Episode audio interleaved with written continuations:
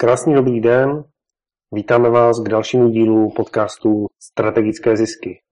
U mikrofonu je Václav Krajňák. Na druhé straně je Martin Mikláš a koho máme na třetí straně? Petr Bechyně. Ahoj. Ahoj Petře. Ahoj. My se dneska budeme bavit s tebou. Já o tobě vím, že jsi z Plzně, že pomáháš firmám tvořit weby, které jsou úspěšné. Kdyby si měl svýma slovama říct, kdo je Petr Bechyně, co bys řekl?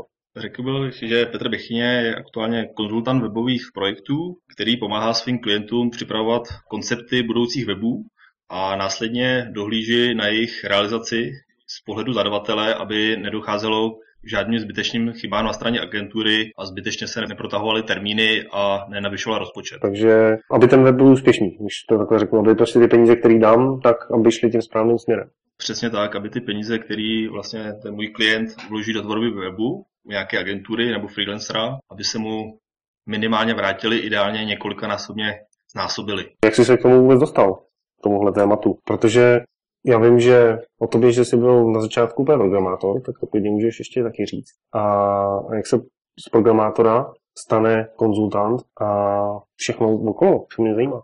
De facto já jsem začal před nějakými 16 lety opravdu jako programátor, jsem si řekl, že se naučím programovat a První, co bylo po ruce, bylo HTML až později jsem zjistil, že to není programovací, ale značkovací jazyk, ale postupem času jsem se naučil PHP a všechny potřebné věci, aby člověk mohl stavět nějaké dynamické weby. A jak šel čas, tak jsem začal spolupracovat s různými agenturami, až jsem se potkal s Milanem Bartoněm a společně jsme po pár letech spolupráci jako živnostníci založili Barton Studio, kde vlastně jsem byl spolumajitel a technický ředitel a jednal jsem s poměrně velkými klienty, které jsme měli a díky tomu jsem v rámci několika let získal poměrně značné zkušenosti, jak by se weby měly dělat a samozřejmě jak člověk jednal s mnoha klienty, tak zjistil, jaké chyby se často opakují a na co si dá pozor, jak ze strany vlastně jakoby zákazníka, tak ze strany agentury. Takže vlastně postupem času a zkušenostmi jsem se dostal k tomu, že vlastně teď radím zákazníkům, na co si dá pozor, co si připravit, aby ten jejich web byl ve výsledku úspěšný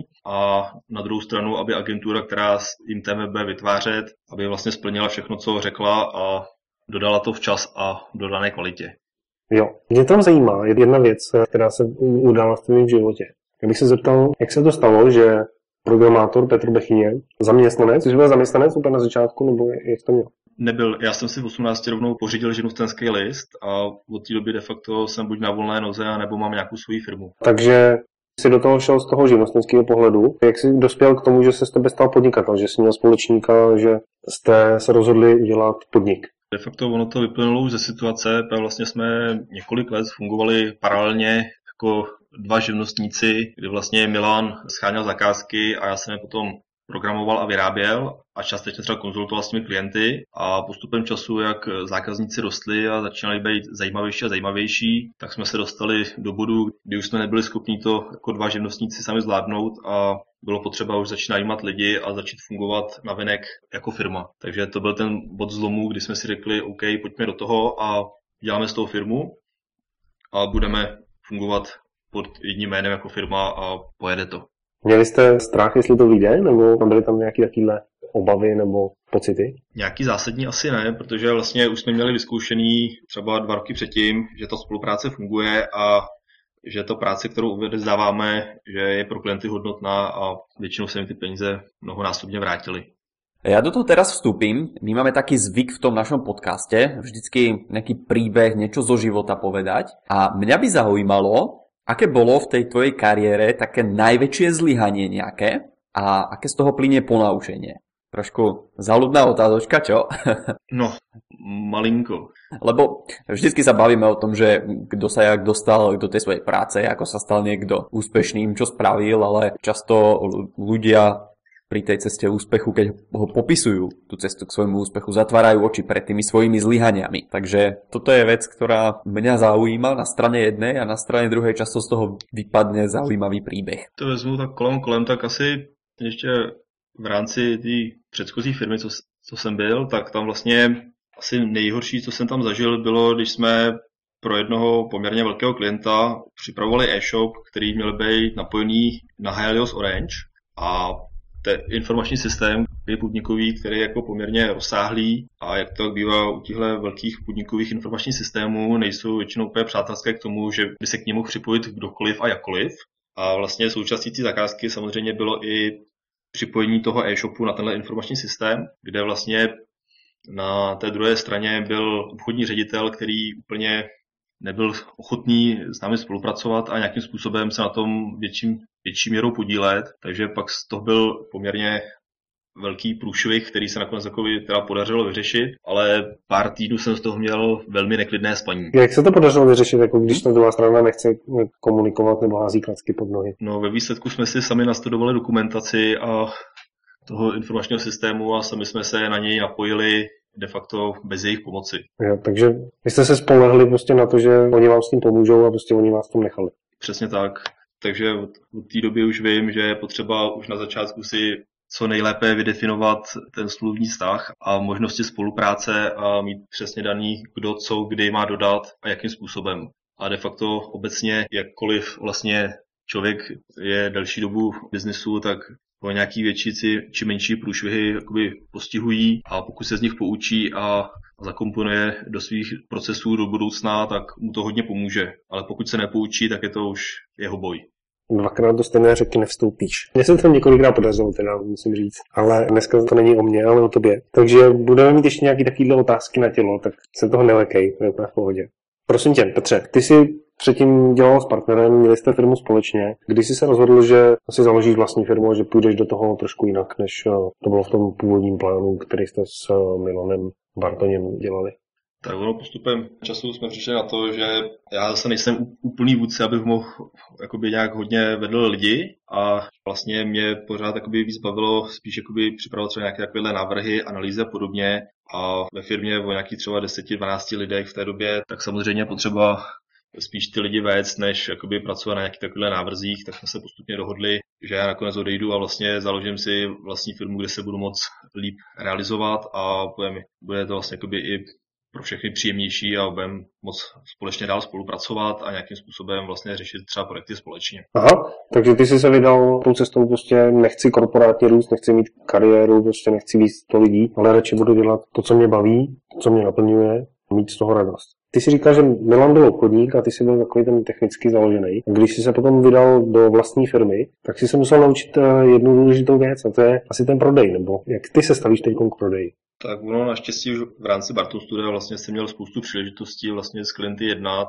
Většinou to nebylo, že bych osloval nové klienty, ale v okamžiku, kdy přišel klient s konkrétní poptávkou, tak já jsem potom většinou třeba připravoval ty nabídky vlastně i po té technické stránce a třeba jsem jednal s těmi klienty a s těmi klíčovými klienty jsem vlastně fungoval jako třeba nějaký account manager, takže jsem se postupem času naučil jednat právě i poměrně dobře s lidmi a z toho jsem potom těžil vlastně i v nové firmě, kde vlastně většina těch zakázek taky nepřicházela jakoby náhodou, ale bylo to třeba na základě nějakých předchozích znalostí a, a známostí a nějakého mého fungování v různých združeních, které se třeba v rámci Plzně vyskytují, co se týče třeba webdesignu a podobně.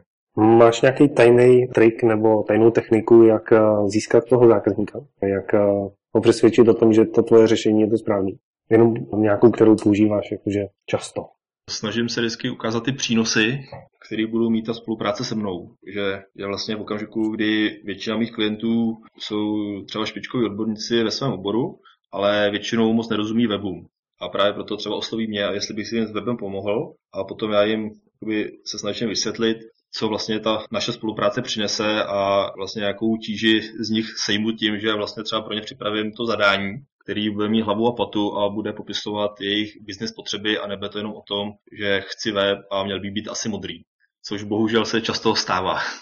Tak eh, pojďme se podívat na to, co jsou takové ty nejčastější chyby. Já tady předám slovo Martinovi, protože Martin eh, to vlastně má na Slovensku, podobně konzultuje klienty jako ty. Tak Možná z trošku jiného úhlu pohledu, z té marketingové strategie, ale to by mě zajímalo prostě, co firmy, protože nás poslouchají podnikatele a živnostníci a lidi, kteří chtějí být úspěšní a chtějí mít úspěšní weby, tak eh, v čem jsou ty nejčastější chyby? Prostě, kde ty peníze tečou do kanálu, když to řeknu takhle?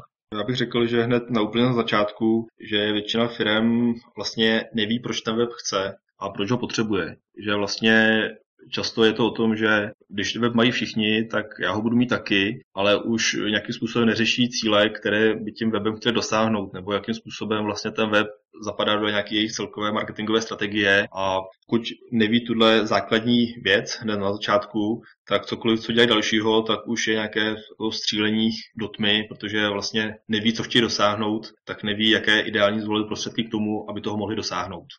Ja som sa dneska bavil s eh, jednou pani alebo slečnou, ktorá má web stránku a niekde počula, že existuje SEO. To znamená, že niekto známy alebo z rodiny jej spravil web stránku, má tam pár textov a teraz ja som jej telefonoval a rozprávame sa, hovorím, že aký je cieľ tej web stránky. A ona hovorí, že no, aby tam bolo čo najviac návštevníkov, to je jej hlavný cieľ. A ja hovorím, dobre, čo najviac návštevníkov, to znamená, že to môžu byť deti, ktoré nemajú kreditné karty a nič si nekúpia? A ona sa zarazila, no moment, to nie. Ja predpokladám, že automaticky z toho návštevníka mi vypadnú zákazníci. Že aha, tak ale to sa už bavíme o dvoch rôznych stratégiách. Získavanie návštevníkov a získavanie zákazníkov. Takže čo by si poradil podnikateľom takto spatra nejaké tri veci, na které si mají dať pozor, keď začínají rozmýšlet o té svojej web stránke? Tak prvně určitě, jak už jsem říkal, zvolit si nějaký svoje cíle, co tím webem chci dosáhnout ideálně přesně jakoby získat nějakou objednávku nebo třeba něco konkrétního prodat. Druhá věc, pro koho ten web stavím. To rozhodně by jinak vypadá web, který stavím třeba pro nějaké teenagery, než třeba pro seniory. Takže to je určitě druhá důležitá věc. A třetí věc, aby si ty lidé na začátku sami uvědomili, kolik jsou schopní a ochotní tomu věnovat času a peněz. Protože v okamžiku, kdy si nastaví nějaké obrovské hmm. cíle a budou na to mít minimální rozpočet, tak samozřejmě většinou neuspějí, protože k tomu jsou potřeba i ty peníze, aby se to rozjelo. Dobre, tak dotkli sme sa peňazí. Existujú nejaké také všeobecné pravidlá, že by si mohol povedať, že dobre, toto je úroveň číslo 1, toto je minimálna investícia, toto je úroveň číslo 2, toto je taká nejaká stredná investícia a pokiaľ chcete mať všetko, naj, max, top, tak počítajte s takouto investíciou. Vedel by si nejaké také čísla povedať, aj s nejakými príkladmi web stránok, ktoré možno, že si v minulosti robil a stáli toľko, alebo bolo treba zainvestovať? To se dá vždycky velmi těžko říct takhle na začátku, protože to strašně záleží na tom, cíly, který ten člověk k tomu webu má. Když to vezmu jakoby úplně jak minimalisticky, tak v okamžiku, kdy jsem živnostník a moje jediná potřeba je, aby mi našli lidi z města, kde mám tuhlářskou dílnu a chci jednou udělat web a už na ně nechci v životě šáhnout, tak určitě není problém si sehnat nějakého studenta, který mi to za pár tisícovek dá dohromady a všichni budeme spokojení, protože já budu mít web, na který nikdo nebude chodit. Student bude mít svých pět tisíc a všichni budeme spokojení ale to je asi jakoby ten nej, nejhorší příklad, který může být, ale bohužel jako často viditelný. A na druhou stranu v okamžiku, kdy to se svým webem myslím opravdu vážně, tak potřebuju nejen skvělého programátora, designera, ale potřebuju hlavně copywritera nebo někoho, kdo mi připraví špičkový obsah, který odpoví na všechny otázky mojí cílové skupině, lidem, kterým já chci oslovit a ty vlastně budou ochotní umět ty peníze utratit. A to je samozřejmě jakoby věc, která už pak vychází poměrně draho a není problém utratit řádově třeba 100, 200, 300 tisíc za takový web. Ale jak říkám, je to hodně o tom, co tím člověk chce dosáhnout a jak to zapadá kompletně do jeho marketingu. Takže jakoby nějaký konkrétní číslo asi ze mě úplně nedostaneš. Jasné. Bavili sme sa teraz dobre od štvorciferných až po šestciferné čísla v českých korunách, tak e, ja sa spýtam, kto je taký tvoj ideálny klient, alebo ako vyzerajú tí tvoji klienti? Tak poslední dobou jsou to většinou třeba velká města, univerzity anebo nějaké instituce, kde vlastně většinou se najde jeden, dva lidi, kteří jakoby mají tu potřebu ten web řešit a mít ho opravdu dobrý a mají čas a kompetenci se tomu věnovat. Takže z posledních třeba velkých klientů, tak nikdy nejbližších dnech by se měl spouštět nový web plzeňských Viktorky fotbalistů, který jsme poměrně dlouho pracovali a to si myslím, že je třeba jakoby jeden z takových těch eh, mých typických klientů, mm-hmm. kdy vlastně na straně klienta stojí PR manažer, který má spoustu jiné práce a mimo jiné má na starosti i web a potřebuje pomoc vlastně od někoho třeba jako jsem já, aby ohlídal tu samotnou realizaci a na začátku připravil i nějaké zadání toho, co vlastně oni budou potřebovat na základě třeba nějakých rozhovorů s ním a fungování předchozího webu. Petře, o tobě vím ještě jednu věc, ale Martin, klidně mi do toho skoč, protože já jsem takový ukecený já tady. Ty děláš jednu z věcí, které se říká uživatelské testování, nebo vůbec jakoby zjišťování potřeb toho uživatele. Něco, co v mý hlavě je tak, že já to mám nastavený takže ten podnikatel nebo obchodník si často myslí, že to ví všechno a chce ten web udělat podle sebe. Setkávám se s tím, že čím dál tím víc jsou úspěšnější ty weby, kde se klade ta pozornost na toho zákazníka, na toho návštěvníka a na toho, kdo ten web používá. A dělá se z toho pohledu toho návštěvníka. Co mi to může říct? Jaké jsou tvoje zkušenosti? A je to takhle? Může se to říct, že když se na to podívám z toho pohledu zákazníka, budu mít ten web úspěšnější? Je to určitě tak, protože takovým tajemstvím, o kterým většina lidí neví, že ty weby děláme pro naše zákazníky a ne pro sebe. Což jako bohužel často bývá, že, že ve firmě je ředitel, který má představu, jak by ten web měl fungovat, ale často se ta představa diametrálně rozchází s tím, co si myslí pak jejich zákazníci. A k tomu přesně slouží třeba uživatelský výzkum, kdy se vlastně na začátku před jakoukoliv tvorbou webu a přípravou zadání vlastně studuje, jakým způsobem funguje ta cílová skupina, kdo jsou vlastně začty lidé, kteří v té cílové skupině jsou, které já chci oslovit a jaké jsou jejich potřeby. A ty potřeby se potom já snažím na tom webu plnit, aby vlastně ten člověk z toho webu odcházel spokojený a vyřešil si nějaký svůj problém, který si tam přijde vyřešit. Protože vlastně ty lidé na náš web nepřijdou proto, aby se kochali naším skvělým designem, ale přijdou si většinou pro nějaké informace. A pokud já jim ty informace jsem schopný dobře naservírovat, aby je mohli najít a našli je tam, kde je očekávají, tak ty lidé budou spokojení a snáze u mě nakoupí, než když jim budu zbytečně házet klacky pod nohy. Což je vlastně ten uživatelský výzkum. A na druhou stranu, pokud já už nějaký web mám a nejsem si úplně jistý, jestli vše funguje tak, jak má, jakože většinou nefunguje, tak se používá uživatelské testování, kde já vlastně před počítač posadím člověka z naší cílové skupiny a zadám mu nějaké typové úkoly, které by na tom webu měl plnit a následně koukám, jakým způsobem ten člověk ty úkoly plní a jestli se opravdu dostane tím kanálem, kudy já jsem chtěl, aby šel, anebo jestli potom webu třeba zmateně poskakuje a nemůže najít to obrovské modré tlačítko, které je uprostřed obrazovky. Třeba například. Aha, takže to uživatelské testování potřebuji na to být nějaký paketový inženýr nebo programátor, nebo jak tohle to můžu udělat já podnikatel, já živnostník? Rozhodně na to člověk nemusí být raketový inženýr, aby mohl něco takového dělat. Existuje na to výborná knížka, která se jmenuje Nenuďte uživatele přemýšlet od Steva Kruga, kde vlastně prakticky popisuje, jakým způsobem to uživatelské testování dělat v nějakém, řekněme, nízkorozpočtovém módu. Samozřejmě existují i jakoby, typy toho uživatelského testování, kde sedíte v laboratoři za poloprůhledným sklem nebo zrcadlem a sledujete, jakým způsobem ten uživatel funguje, nahráváte ho, koukáte na něj přes kameru a podobně, ale pro většinu případů opravdu stačí sednout si s tím uživatelem v počítači a pozorovat, jakým způsobem on na to webu funguje a ptát se ho, proč různé věci dělá, jakým způsobem vlastně o tom webu přemýšlí a tím se mu vlastně můžeme poměrně zajímavě dostat do hlavy. A co je důležité, proto aby jsme odhalili ty největší chyby na webu, tak nám stačí třeba 4 až 5 uživatelů, kteří budou provádět ty samé úkoly. To se říká a vlastně i ta křivka vlastně taková, že zhruba při čtyřech lidech se objeví až 80% těch nejzásadnějších chyb. Aha, takže tomu mi stačí nějaký dopoledne nebo jeden den? Přesně tak, stačí na to de facto jeden den, nebo řekněme den a půl. Jeden den odpoledne si připravím scénáře, který vlastně po těch lidech chci, aby provedli. Pak třeba dopoledne testuji, třeba maximálně hodinu s jedním člověkem. A když mám čtyři, tak to má za čtyři hodinky hotové. A odpoledne si dám oběd a vlastně vyhodnotím to uživatelské testování a de facto za, komplet za dva dny mám připravený výsledky a návrhy na zlepšení třeba třech, čtyřech, pěti největších problémů na tom webu. A já se zeptám teď na jednu důležitou věc, o které se moc nemluví. A to je právě komunikace s tím mým dodavatelem toho webu. Ty si říkal, že to může být nějaký student, vím, že většinou malé firmy nebo živnostníci si právě vybírají jiný živnostníky nebo prostě studenty nebo lidi, kteří to dělají z lásky. A když já takhle získám třeba nějakou zpětnou vazbu na ten svůj web, zpětnou vazbu tím rozumím třeba, ale je potřeba změnit logo, je potřeba posunout to tlačítko. A říkám to tomu studentovi, nebo tomu živnostníkovi, tak eh, on je většinou tvrdohlavý a říká, no to takhle být nemůže. My jsme si to takhle ve škole neříkali, anebo prostě já to dělám hod takhle, tak to dělám takhle. A zahrne mě takovýma nějakýma technickými informacemi. A já jako člověk, který tomu nerozumím, tak eh, stojím před tím, že mám tady nějaký výsledky testování nebo nějaký pocit z toho webu, ale ten student, ten živnostník, to je ten odborník na ten web. A ten mi říká, že to není pravda, anebo že on tomu rozumí líp. Jak se s tím tím poprat? Co bys mi poradil?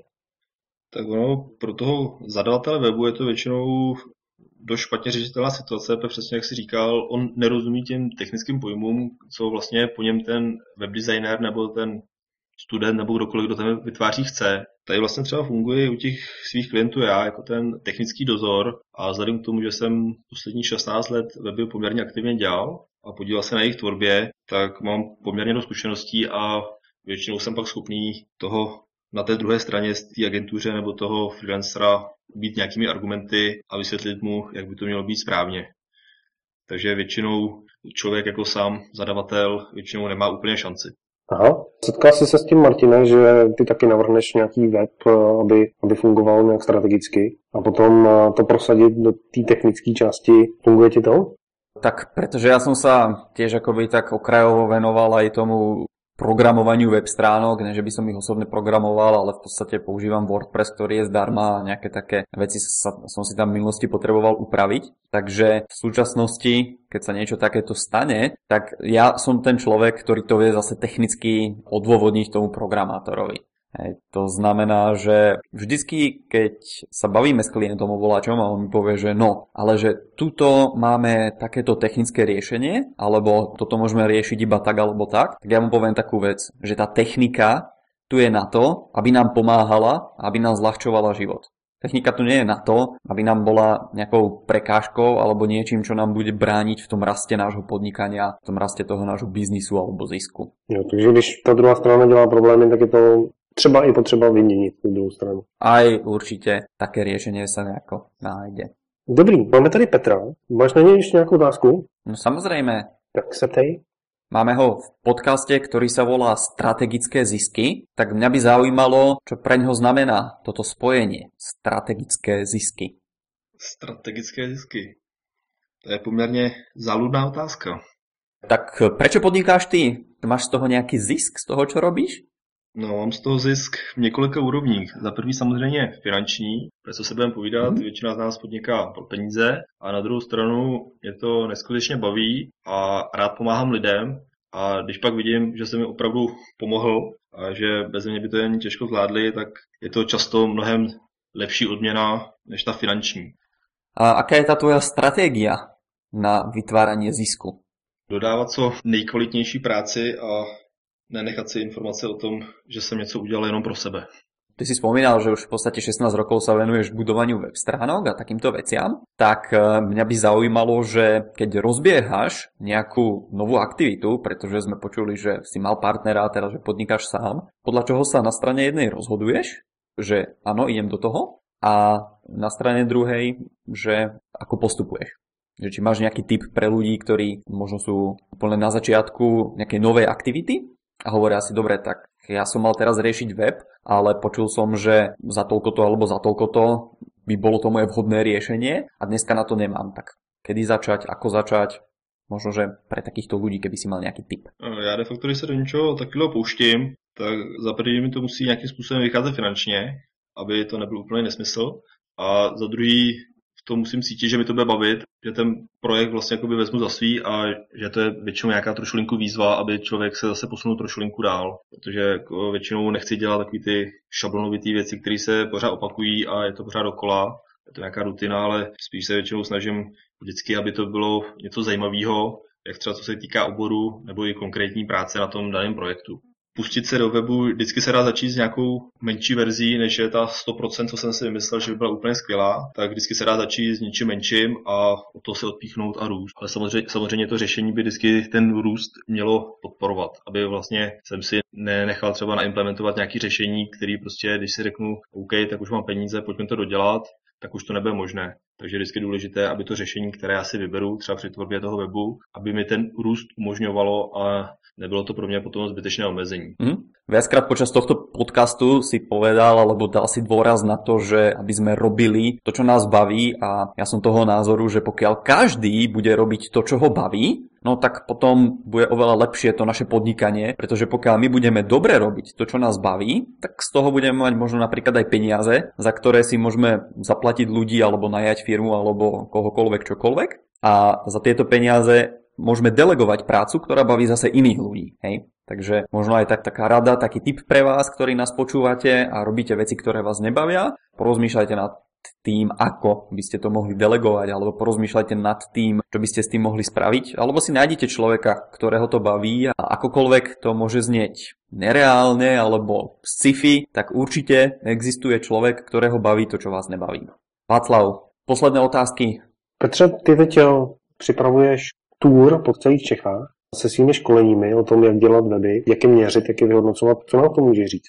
Vlastně od začátku roku našimi školeními prošlo už téměř 200 lidí.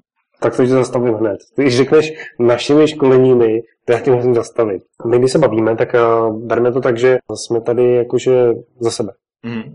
Já mám lidi pod sebou, když se bavím, tak já nevím, jak to máš ty, Martine, ale často je to tak, že prostě ten podnikatel si dává takový štít, jakože právě tu značku, nebo značku, nebo takový ten odstup a říká mi, přitom je to on, který tvoří vlastně všechnu tu energii, která je ve firmě.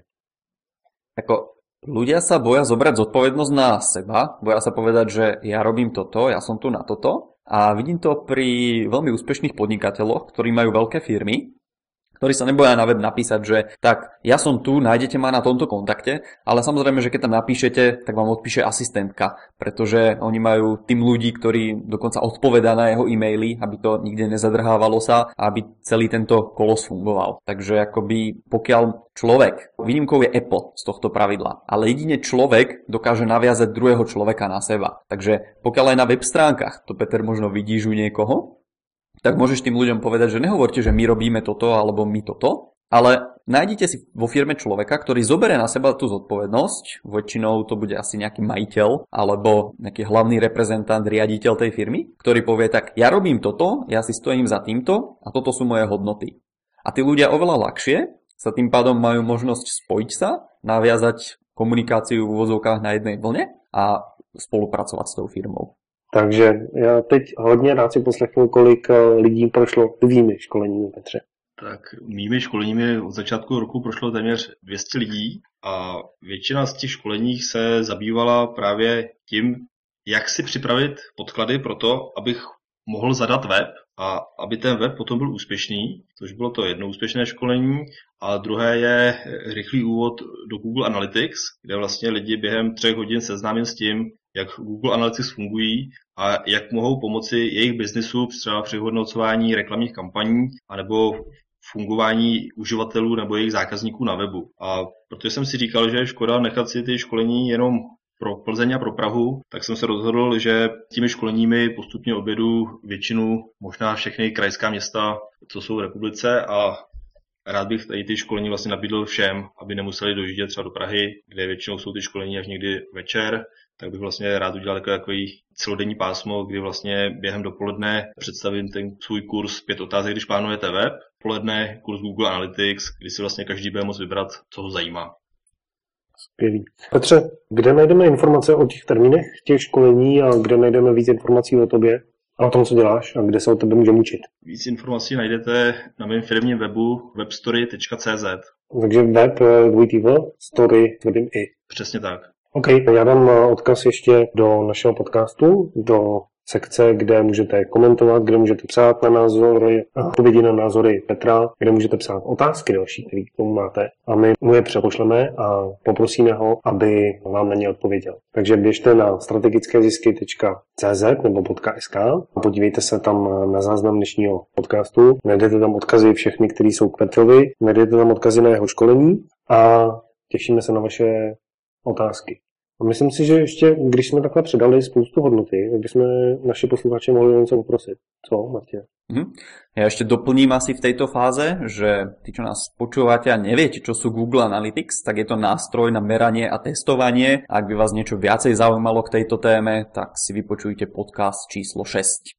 Já bych vás rád poprosil, když budete na tom našem webu, na strategickézisky.sk, tak přepošlete ho jednomu známému jednomu člověku, který podniká, který se zajímá o marketing, který chce mít víc zákazníků, který ho zajímají informace, nebo by ho mohli zajímat informace, které tady říkáme. To už je pro dnešek úplně všechno. Já vám moc děkuju. Děkuji tobě, Petře, že jsi na nás udělal čas, že jsi nás informoval o tom, jak eh, nevyhazovat úplně ty peníze, kde začít. Já taky děkuji za pozvání. A já ještě ještě předtím, než to úplně vypnem, tak řeknu uživatelské testování, vyzkoušejte to, vezměte si nějaký lidi z ulice, ať se podívají na váš web, trvá to opravdu jenom chvíli. Petr vám k tomu v komentářích dá víc informací.